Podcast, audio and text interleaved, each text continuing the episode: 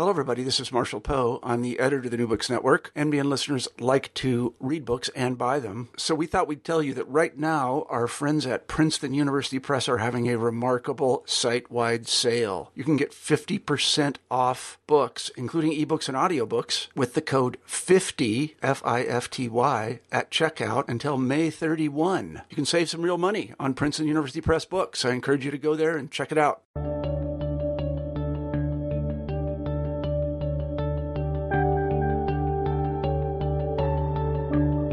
Welcome back to New Books in History. My name is Isabel Moore and I'm a host on the channel.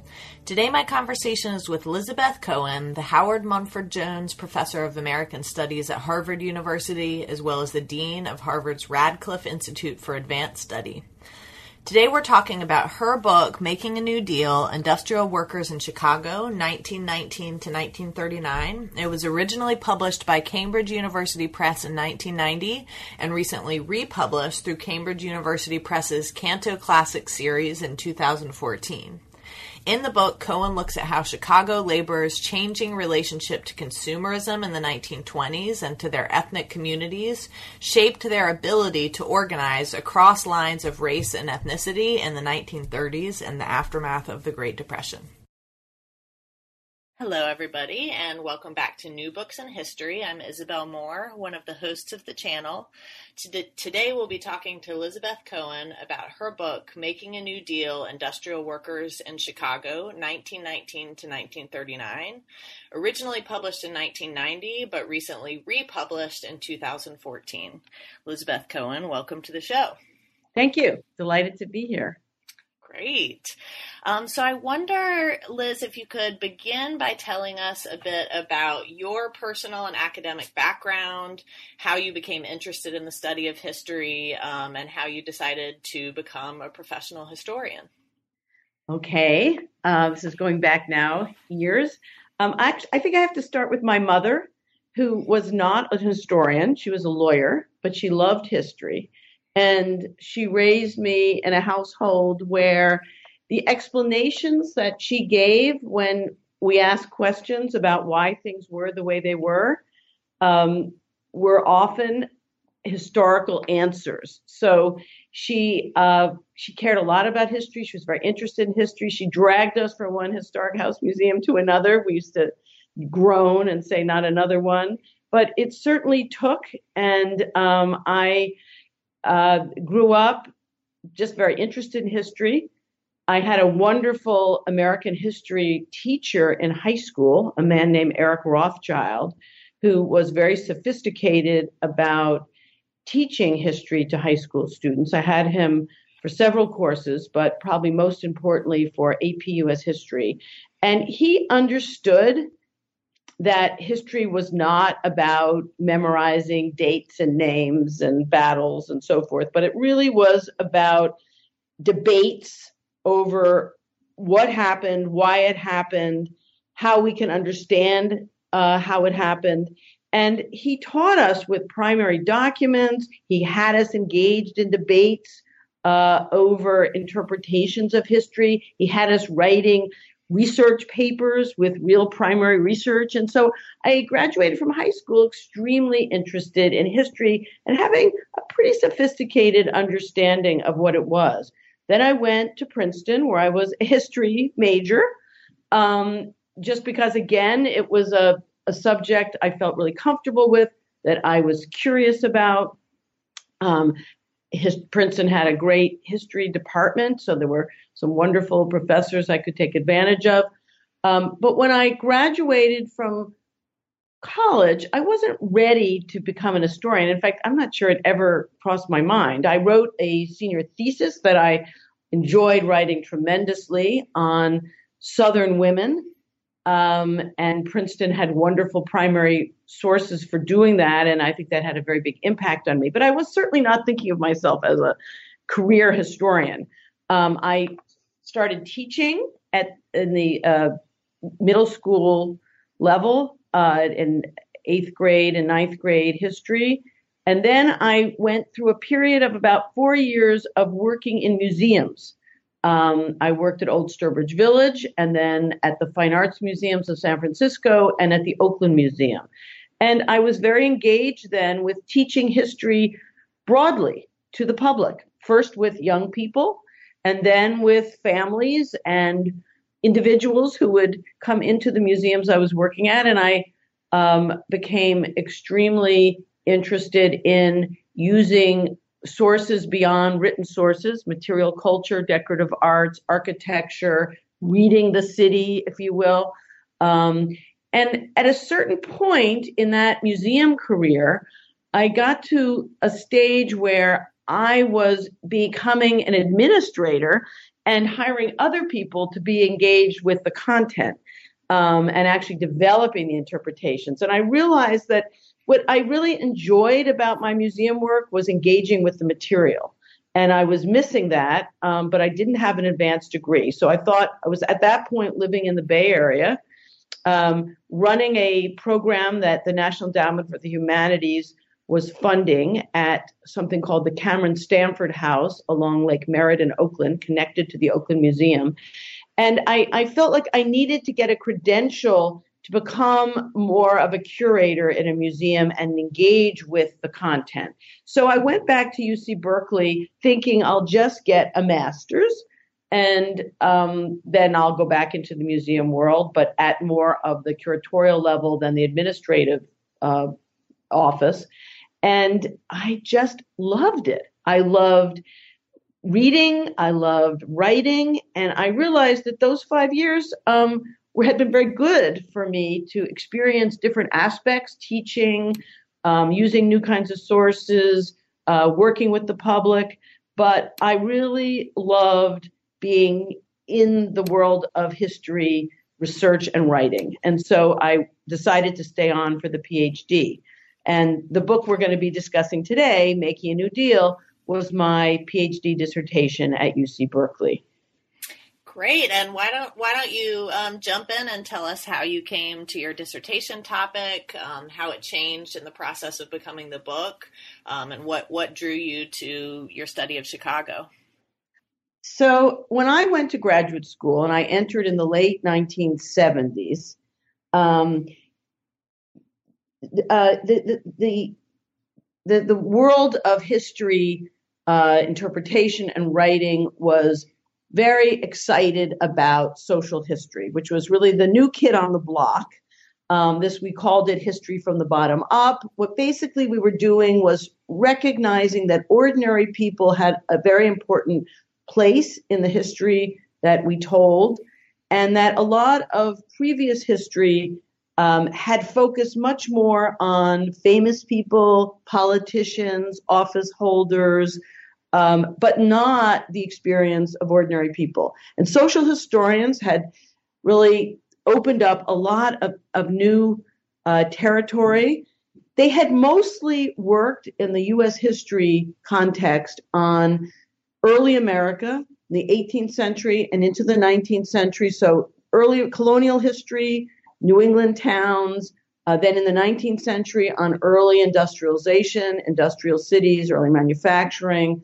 Um, but there was very little social history for the 20th century. So I was extremely excited about social history. It fit very well with the kind of work I had been doing in museums, where I was very interested in uh, engaging the public in what ordinary people's lives had been like. And uh, we, we we shared that through historic house museums and restored rooms and exhibitions that um, displayed the, the artifacts of ordinary people's um, homes and, and, and lives.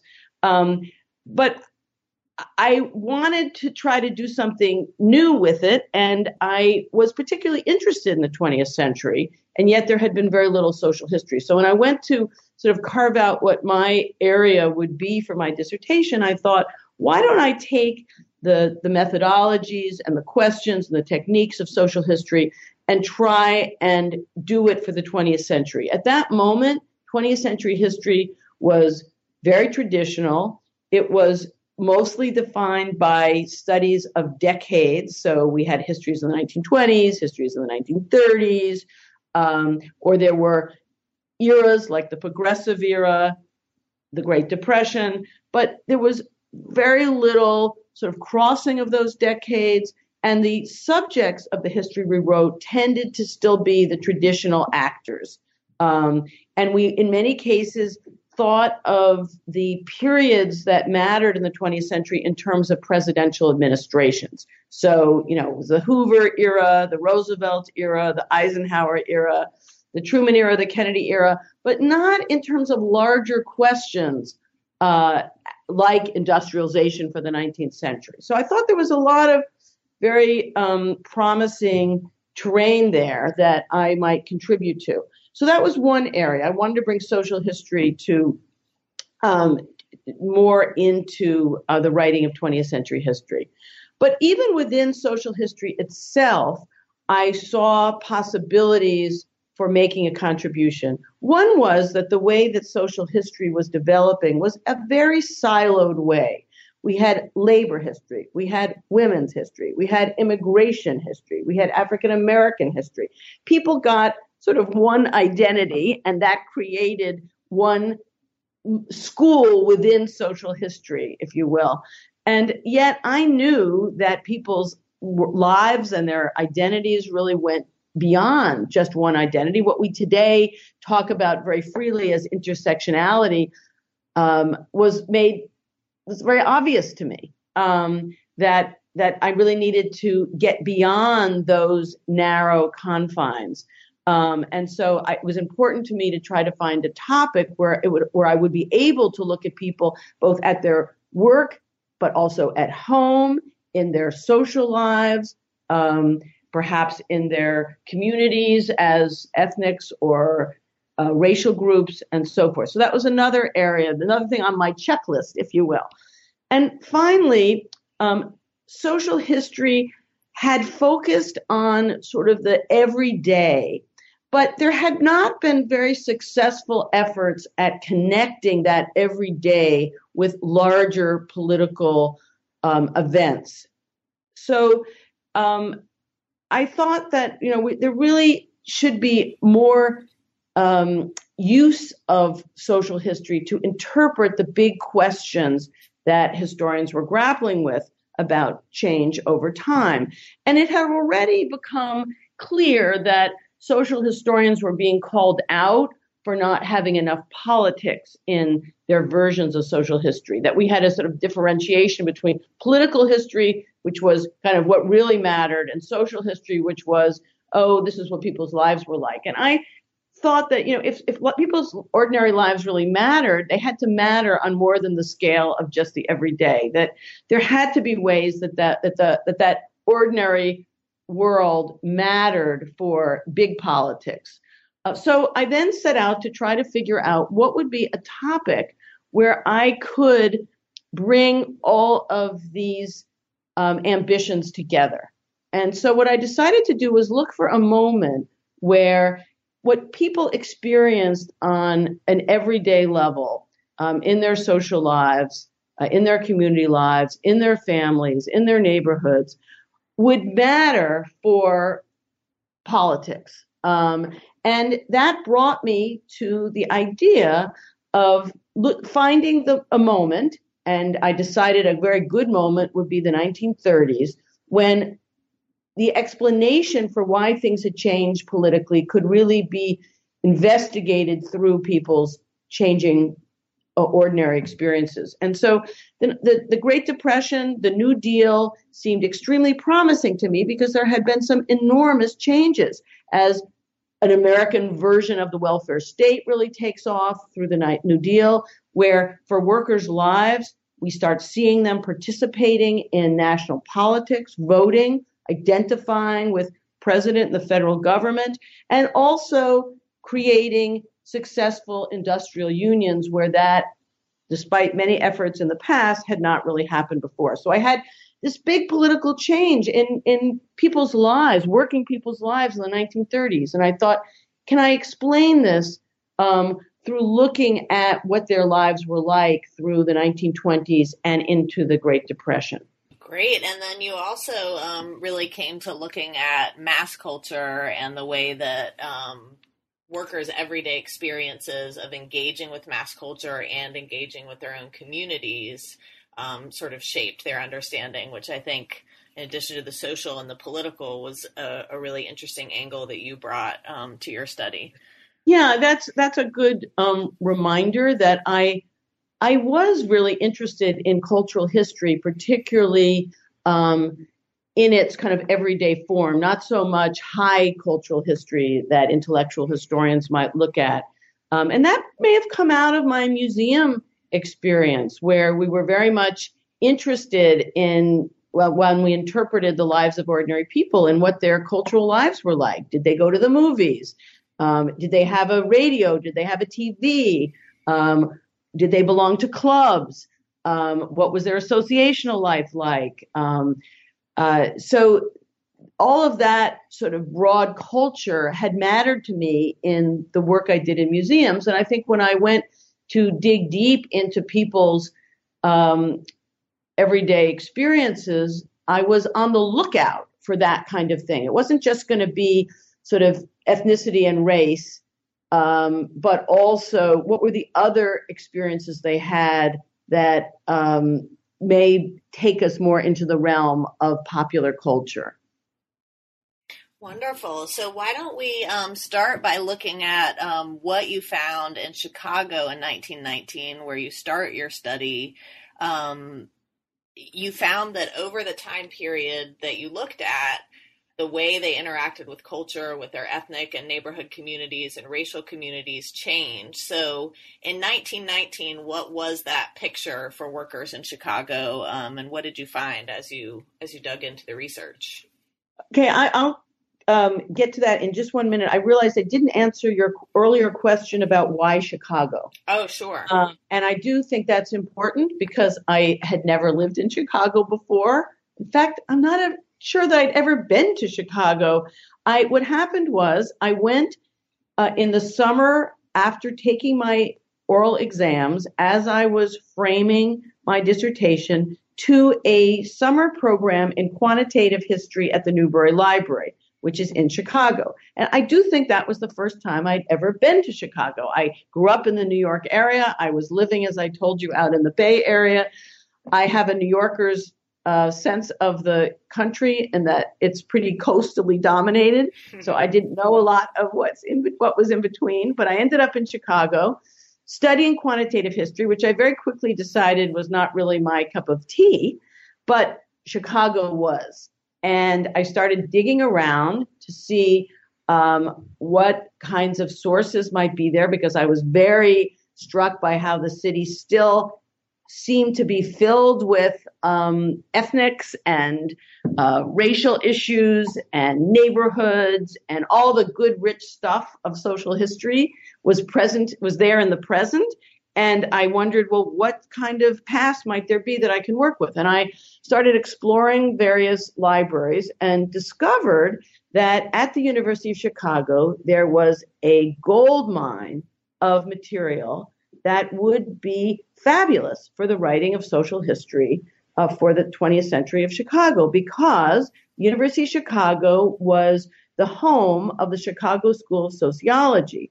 And there were many professors who used the city of Chicago as their laboratory um, and had students fanning out, going to dance halls, going to movie theaters, going to department stores, walking around neighborhoods, writing papers about um, uh, their observations. There also was a very robust WPA uh, program in Chicago. So during the 1930s, under the New Deal, there were WPA workers who were out there translating articles in foreign language newspapers.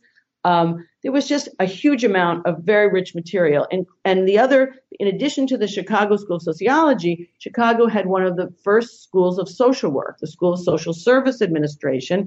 And this professors and the students there also used the city as a laboratory and did all kinds of master's theses and papers um, about uh, people on relief and you know what the Catholic Charities were doing and um, what it was like to work at the Hawthorne Works of Western Electric and all of these papers and studies and master's theses had been saved and were in Regenstein Library at the University of Chicago. So there was a very rich collection there. There were a lot of oral history projects that had been undertaken. Um, one, for example, on Italians in Chicago, where first and second generation Italian immigrants had been interviewed in huge numbers. So I had access to tremendous material for Chicago. And so it dawned upon me, sort of halfway through this summer, that my God, Chicago would be a great place to look at how people's social lives during the 1920s and the early 30s shaped the actions they took in the middle of the Great Depression. Um, and so it just felt it felt like I had stumbled upon an, an, enormous um, collection of material that would really uh, was a privilege to work with. So I forgot quantitative history, except in the most superficial ways, and dug in deep into Chicago. So then I'm, um, you know, I go through many steps in terms of how to frame this this project, but um, I start with 1919 as really a contrast to the 1930s. This was another moment the previous moment when workers in Chicago's steel mills and packing houses and in manufacturing plants that made um, equipment at like an international harvester, because Chicago really was a kind of factory for America. There was tr- there was tremendous produ- pr- production in the city. Um, I th- this was a time in, in 1919 when these industrial workers had tried to unionize. It was coming out of World War One, where they had gotten certain benefits because of the needs for, of the war and war production, and yet the war was ending, and many of these um, benefits were going to be pulled back. And so workers tried to get industrial unions to stand up to their employers and demand the continuation of many of the benefits they had had during wartime. Um, and so it was a very good counter to what I was going to see in the 1930s. When historians, labor historians particularly, had told the story of 1919, they told it um, primarily as um, a defeat for workers because employers had really come down hard on them and had repressed their efforts to organize, um, had used black strikebreakers, for example, um, blacks had come to Chicago during World War One to work in the, the, packing houses, for example, in the steel mills, um, when uh, other workers were off fighting the war, and um, employers took advantage of their presence and used them as strikebreakers. So the story had been pretty much told as one of repression of workers. What I discovered when I looked at my uh, social history sources and I've delved deep into these workplaces and these neighborhoods and these communities is that there was more going on than that, that there were internal reasons why workers didn't manage to pull off a successful unionization campaign. And one of the primary reasons is that they were very much segregated by ethnicity and by race. So that you had workers who spoke only Polish and others who spoke only Czech and some who only spoke Italian. And they didn't communicate very well with each other and they were, were pitted against each other um, by their employers. And so the reason for the failure of that big those big strikes in the 1919 to 21 period were as much that workers themselves were really not identifying beyond a very narrow um, category of defined in most cases by their ethnicity, but those ethnicities mapped onto neighborhoods and onto community institutions. So people tended to live in ethnic neighborhoods, go to churches that were filled with people who spoke their same languages, lived in the same neighborhoods. And so the support that that that striking workers got was very much within those confines of their own uh, narrowly defined communities. And so employers were able to really um, win out, and they used African Americans as strikebreakers, and that fed a lot of racial antagonism. So it was basically a big defeat. Great. And so from from the roots that you found and the way that these ethnic and racial communities were um, were so bounded and so interconnected within themselves, um, you looked at the 20s and found that there were some shifts that hadn't hadn't previously been explored that were happening in the 20s. um, and and that that led into the 30s. So, if you could tell us a little bit about um, how ethnicity began to change in the 20s, how mass culture played a role in the 20s, and how um, people's workplaces and employers' um, way of relating to workers um, was starting to open some things up in the 20s.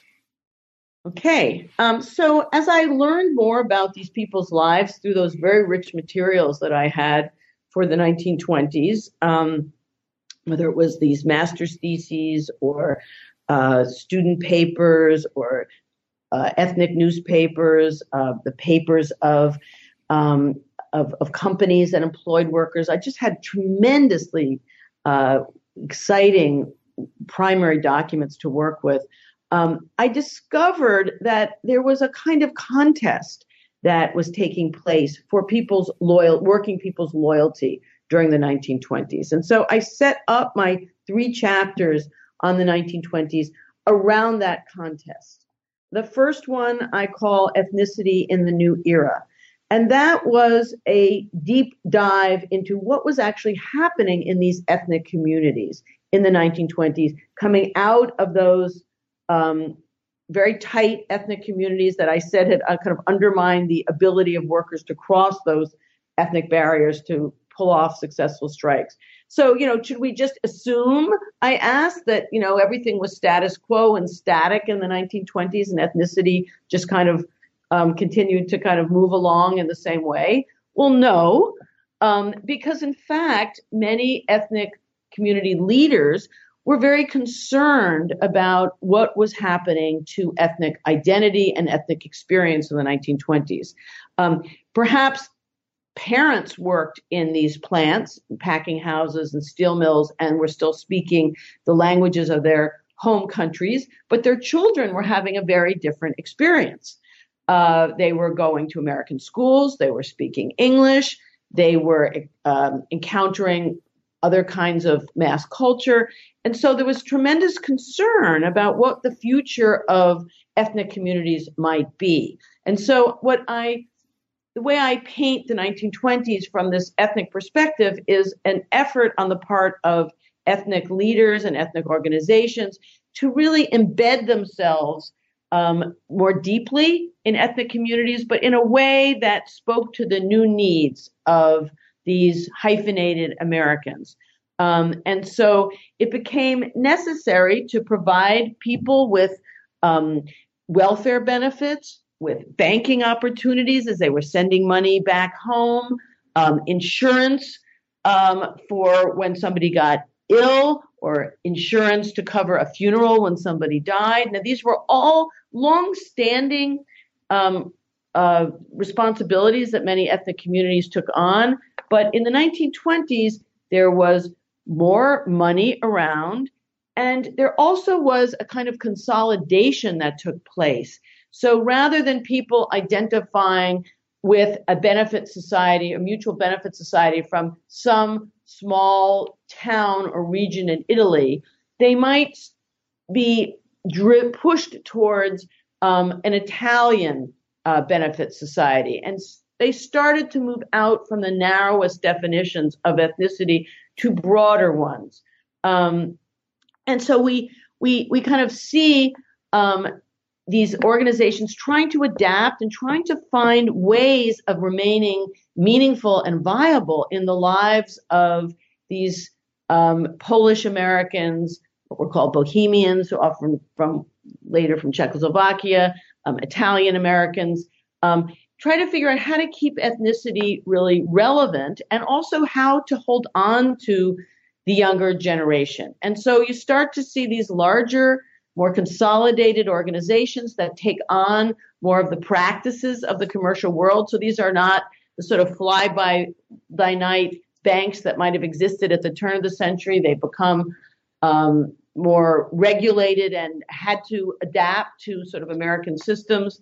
Um, uh, churches that might have um, consolidated more so that you know you had um, the Catholic Church in Chicago, which was um, dominated in many ways by German Catholics, but now uh, creating um, alternative church Catholic organizations and, and churches who oversaw the Polish community, the Italian community, so that these were all vehicles to getting people to sort of identify their ethnicity much more broadly than they had in an earlier time. Wonderful, and you you found too that um, as those um, ethnic institutions were were sort of changing the way that people thought about their identities, um, the same workers were beginning to interact with chain stores, with movie theaters, with radio shows that were attracting a broader audience. Um, can you tell us about how mass culture played into this picture in the 1920s? Um, so the next chapter, which is the uh, the place where I do investigate the kinds of things that you just mentioned, I call encountering mass culture. And here, what I learned um, and uh, argued was that mass culture played a growing role in the lives of these uh, working class ethnic Chicagoans.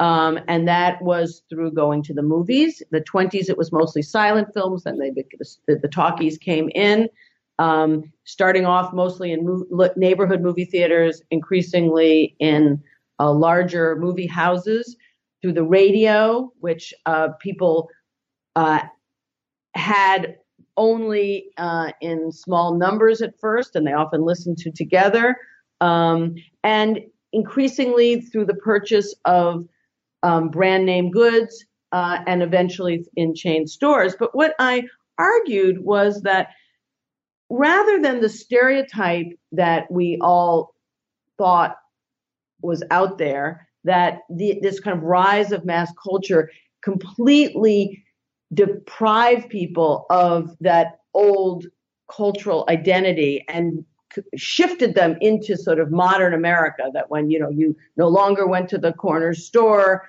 uh, which was run by an immigrant grocer, you went into the chain store, or you turned on the radio and you automatically heard you know Amos and Andy, or you um, you know uh, went to the movie house and eventually when there were talkies, you heard it all in English.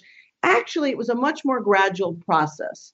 And for uh, most of the 1920s, that experience of encountering mass culture was very much mediated by the ethnic community. So that the first brand goods that you probably bought, you got from your ethnic grocer. It didn't feel like something that was uh, very foreign. And in fact, chain stores were very slow to go come into ethnic neighborhoods because there was a lot of resistance to them.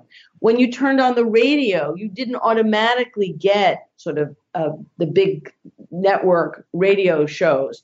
Um, early radio through most of the 1920s was very localized. That's what the technology could deliver.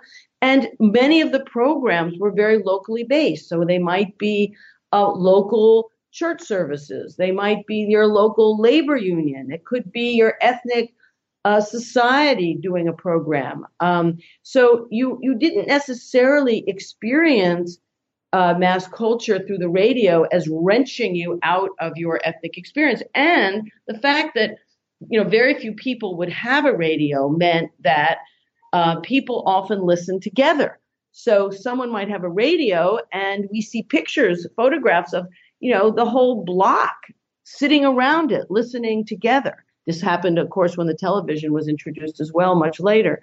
Um, families listened together. So rather than it being an isolating, some had argued previously, kind of um, atomizing uh, experience, it could actually be a communal experience to listen to early radio.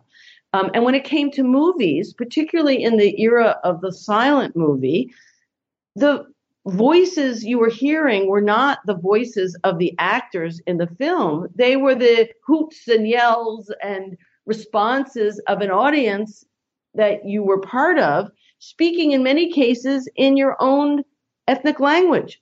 Um, and so mass culture was very gradually introduced into people's lives and did not sort of take them out of that previous sort of experience.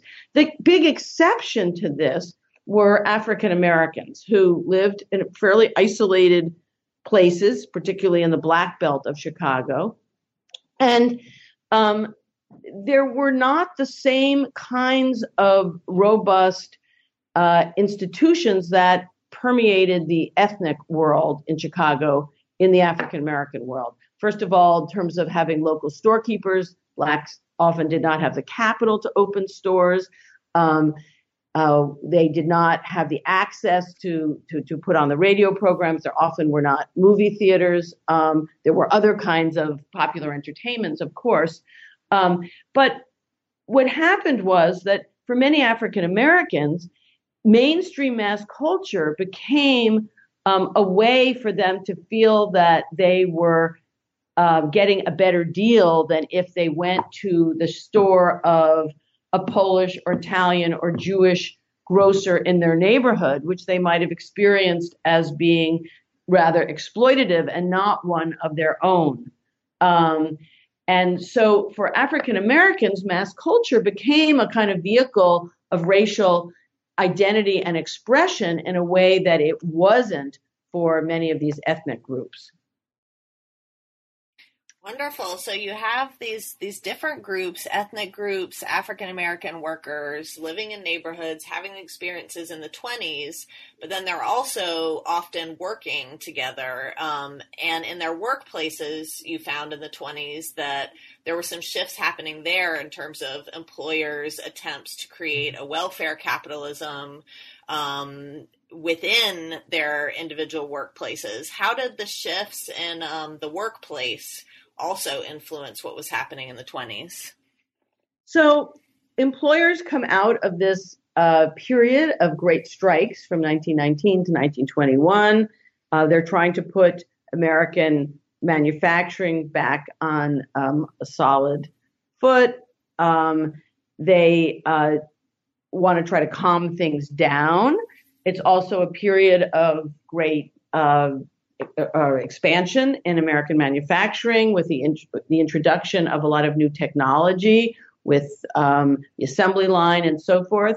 And they make concerted efforts to um, really win workers' loyalty.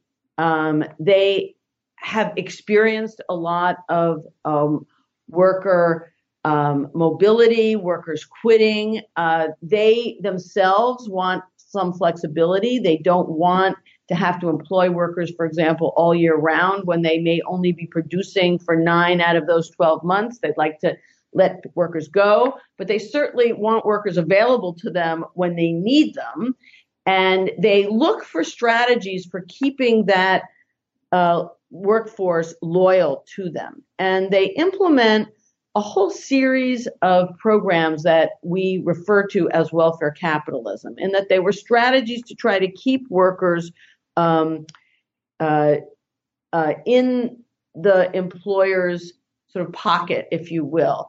So there were efforts to have um, work councils where there could be uh, employees could have some say. They didn't have actually great influence on co- on company policy, but there was an effort at that. There were um, insurance benefits that were offered to workers to try to keep them on the job that you so that you would have some incentive to stick with your employer um, there were uh, stock option programs where um, employees were encouraged to buy stock, which would also keep them invested not just in the stock but in their employers.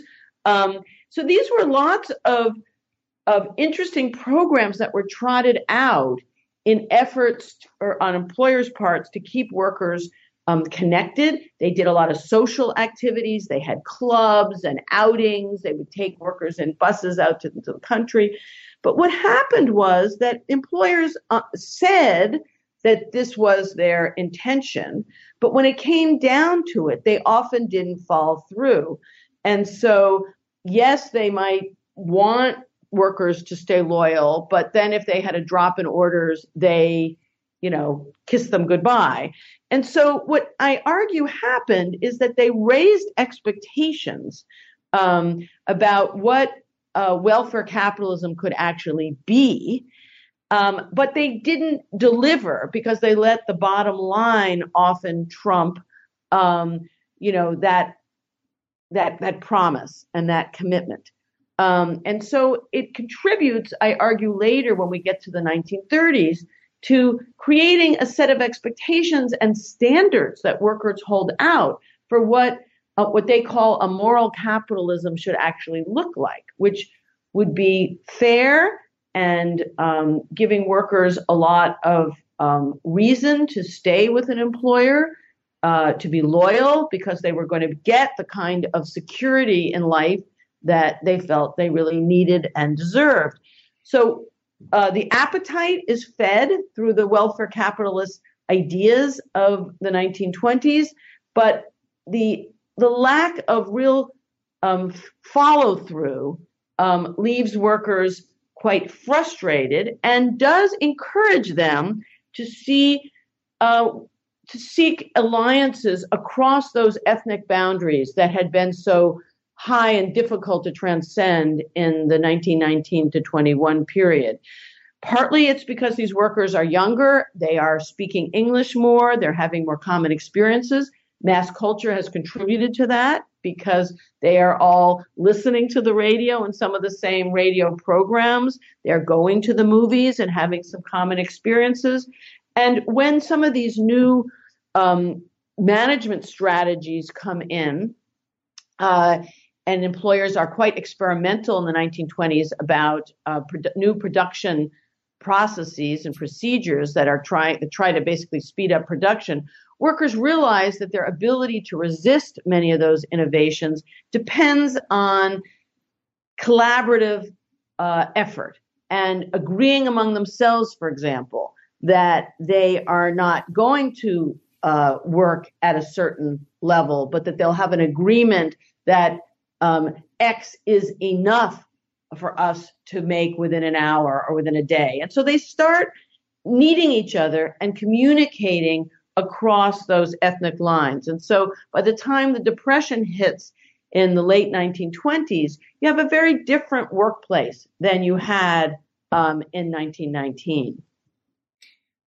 Great, and that sets us up for for the shock of the Great Depression and the economic changes that workers of all ethnicities and races were were experiencing.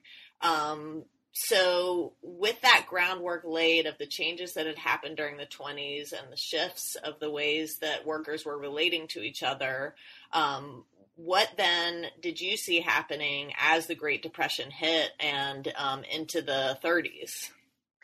Well, the first um, important experience I think that ordinary working people had was that they discovered that many of the supports that they had depended on in the 1920s, some of which were from their ethnic communities, the banks that they used, the benefit societies that they had insurance through, the welfare agencies that they had looked to in hard times if somebody was sick or unemployed, the churches that um, had had charities that that bailed them out when they needed it. That a lot of those institutions were under tremendous pressure in the Great Depression, and particularly in this early period where there really was no other safety net. Um, and so they turned in the direction that they were used to turning and they were one of many looking to organizations and institutions that were really very stressed and incapable of coming through. So that was very traumatic um, and raised the question of where do you turn? So that's on the, the side of the community institutions. Welfare capitalists had been telling them, you know, oh, you know, look to your employer. Um, you know, we have these benefits. Uh, you know, you can if you stick with us, you you get some kind of health insurance, you can uh, own stock, um, and, and that will give you money to retire on. But then all of a sudden, the depression hits and these employers cut back and you know the first thing out the door is, is, you know forget let's forget those benefits that we promised and they lay people off and so the welfare capitalist who had you know been a kind of uh, support to the extent that it had worked is not there either so people start casting around for, you know, where are they going to get help? And what I argue is that over time, and this does take time, um, they start looking towards two new kinds of institutions that, that had that had not been meaningful in their lives before. One is the federal government, and the other are national uh, industrial unions, and those are formed under the umbrella of the CIO. So if we start with the uh, federal government, let's talk a little bit about the kind of relationship to government that that these working people had before the depression hit. In many cases, it was really quite minimal. Some of them weren't even citizens. Um, to the extent that they were citizens and they voted, they often had a very localized sense of uh, what mattered. That was often defined by the precinct, and they looked to the precinct captain, uh, who might deliver a Thanksgiving turkey, who might be somebody you could go to if your kid needed a job. They had connections to City Hall um, and so forth. So government was something very immediate. When they thought about the federal government, they often thought in terms of very negative things. For many of these ethnic communities, for example, the federal law of prohibition was considered a terrible thing in the 1920s. And then when they thought about the federal government, they thought of something that was really encroaching on their cultural lives. That, you know, many of these were cultures where the local saloon mattered, where the beer garden mattered, um, Italians who made, you know, uh, wine at home. And all of a sudden, this is becoming criminal activity. Um, and so they had pretty negative ideas if they had any idea of the federal government. But in the midst of this depression, when the falling away of many of the supports that they had counted on in the 1920s, um, they start arguing that actually some of the things that they have experienced in life, such as some of them were in World War One, they did military service, they paid taxes in some cases, um, they, um, you know, they voted when they voted when they were citizens, and that they actually should get help back in return, that they had earned that right to be protected. And so when uh, FDR, uh, Franklin Roosevelt becomes president, and he starts to create the New Deal and creates programs like um, the works programs, uh, the protection of people's savings through um, uh, the, the, various programs that the FDIC that protects uh, the banking um, banking accounts, or ultimately when Social Security comes in. Um, when the National Industrial Relations Act is passed and gives workers the right to organize, and then later the Wagner Act, they start seeing the ways that the federal government can really work for them. Um, and in contrast to, you know, our assumption that um, pe- Americans sort of don't want to be on the dole and are embarrassed, we're embarrassed and ashamed to be on the dole. I didn't find that.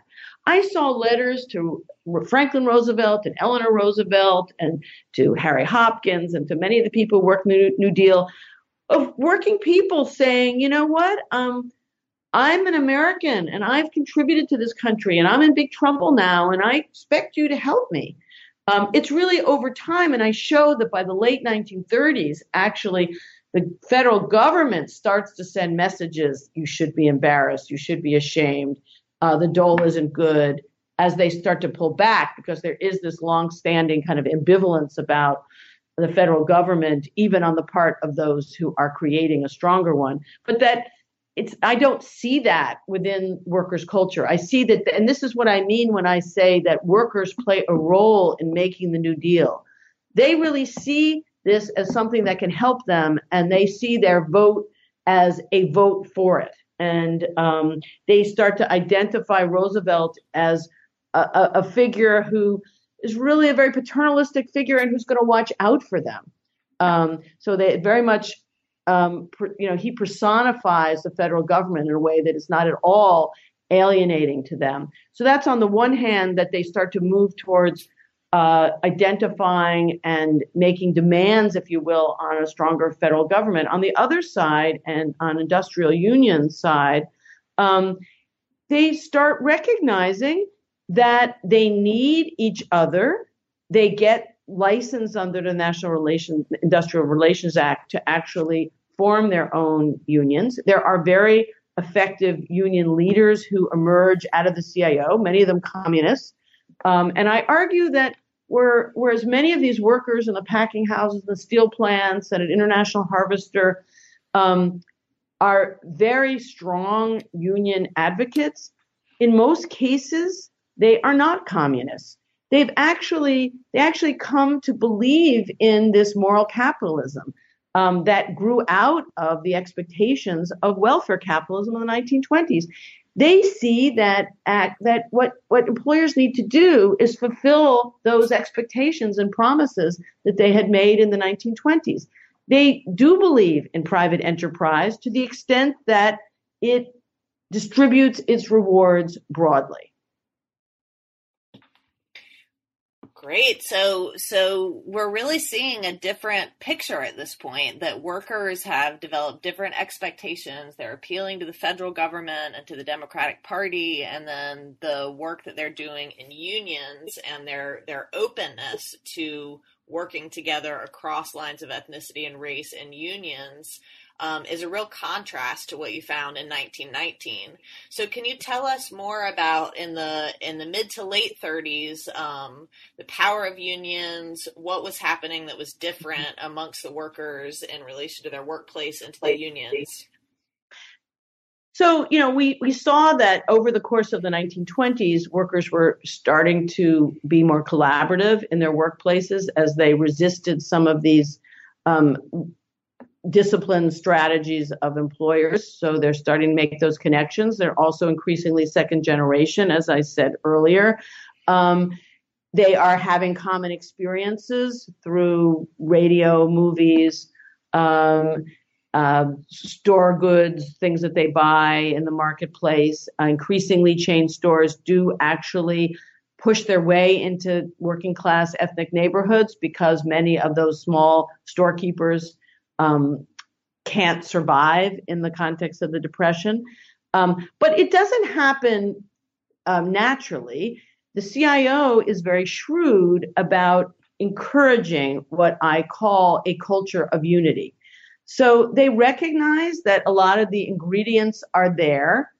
Um, and they also understand that they don't want to end up in the same place they were at the last effort in 1919 21 and that they really need to work very constructively to build this cross ethnic, cross racial, and that party is even more controversial, um, community of workers if they're going to effectively take on employers and win collective bargaining and the um, the gains that they seek. And so there are really very obvious strategies on the part of uh, the CIO and its member unions. Uh, in the case of steel, it's SWOC, SWOC, Steel Workers Organizing Committee, packing houses, it's the Packing House Workers Organizing Committee, and, and so forth. Um, there are, if they start off as these organizing committees, they ultimately become um, full unions in themselves. But they recognize they have to really build that that culture and and build trust across those lines. People still are living in um, community neighborhoods that have ethnic overtones. They're going to churches that have those those longstanding connections, and so they they do things like um, uh, compete for workers' loyalty, as we saw happening in the 1920s, by having their own social activities, bowling leagues, um, family dinners, outings, um, rallies, uh, they make radio programs. They make very explicit efforts to create a common culture of the union. Now there are winners and losers in that, and and one of the things I talk about is that this um, the, the, the strategy that the unions sort of um, engage with uh, tends to be a fairly male oriented one so that women, are, even though they are working in packing houses and in many other workplaces in Chicago, are tend to be um, dealt with as part of women's auxiliaries, and that the male head of household is really the union man, and um, and so women who are very active in many cases in the union efforts find themselves somewhat siloed um, in female positions in this new culture of unity and the new union culture. Um, and part of that is because when the depression hits, um, in many cases, the workers who suffered the most were men who were in the highest paying positions. Uh, there were many families where it was the man who was unemployed and his wife and children who went out and were able to scrap together, uh, scrape together sort of low paying jobs, um, perhaps not on a regular basis, but they kind of kept the family going. And for many men, this was psychologically extremely difficult. Um, and so when when the union sort of got some um, some strength, um, and they create an ideal world of uh, organized labor, uh, they actually put the man back in the center of that family and in that org- in the center of that organization. Um, and that it takes a long time, really many decades, for women to get the kind of influence and power in unions that many of them sought and, and wished for. Wonderful. So it's such a complex story over time, and you managed to weave together so many strands of the cultural experiences workers were having, experiences at home in the workplace, and and how that um, kind of gradually shifted over time. What can you tell us, um, looking back now, three decades at when you worked on this book, when you did this research, um, to now? What can you tell us about sort of the conclusions that you you came to? Um, the the big takeaways from this this picture that you've painted for us. Well, I um, I'm first of all just so happy that people are still reading the book and learning from the book, and that's the the biggest gift you could give to an author that um, uh, her book has survived decades after it was written and is still uh, meaningful to its readers. So I'm very feel very grateful for that. Um, I I admire it still. I have to say. Um, I I look at it and I am thrown back very quickly to those hours and hours and hours spent in the archives, and um, I'm kind of impressed and amazed at what I once did uh, in that. Not that I don't do research like that now, but um, as a dissertation student, that's all that that's all that's on your plate, and you are able to give it um, many many hours in a way that now I have a lot of other um, competition for my time. Um, I think that there are um, changes that have taken place in the decades since I wrote this book. Were I writing it today, I probably would be um, under some pressure to think less narrowly about workers' experience being contained only in Chicago. There might be, um, uh, I might want to think about the Chicago workers' experience of the 20s and 30s in a larger international frame, both comparatively to other places, but also the influences that they uh, felt that had origins outside the United States. Um, and that would be very fruitful to do. But you know, I think we have to recognize a book gets written at the time it gets written. And I and you know, you you you I was already taking on um, enough in that at the time in trying to integrate the social and the political, to break down those boundaries of different kinds of social history, as we discussed earlier. Um, but I do think that there would have been a price to pay were I to look at, for example, the influence that Italian fascism had on the Italians in Chicago in the 1930s, which would be one way in which I might have internationalized this book. I, it would have meant I wouldn't do other things. And one of the things that I did do is I created internal comparisons within Chicago that allowed me to dig deep into um, workers' experience at a very micro level. So, for example, when I'm talking about packing house workers, I was able to compare what happened at Swift to what happened at Armour where one of them was much more effective as a welfare capitalist than the other, and it did play out in workers' responses in the 30s. When it came to steel workers, um, I uh, had another a case that uh, I didn't mention in our discussion of one steel plant in um, in South Chicago called the Wisconsin Steelworks, which was actually part of International Harvester, in a very isolated part of southern of the southern part of the city um, which was extremely welfare capitalist in its orient management strategy, um, where workers, in order to work there, needed to live in the neighborhood.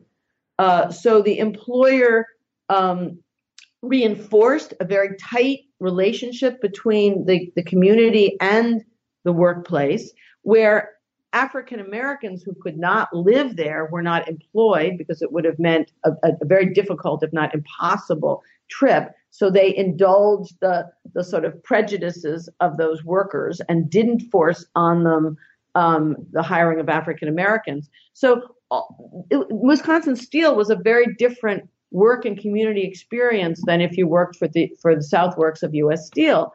And in return from that very paternalistic uh, kind of welfare capitalism, the uh, management of Wisconsin Steel managed to keep its workers happy with company unions, basically, which were not real unions, but they were, you know, representatives that who reported basically to management and you know brought little uh, advice and suggestions from the rank and file.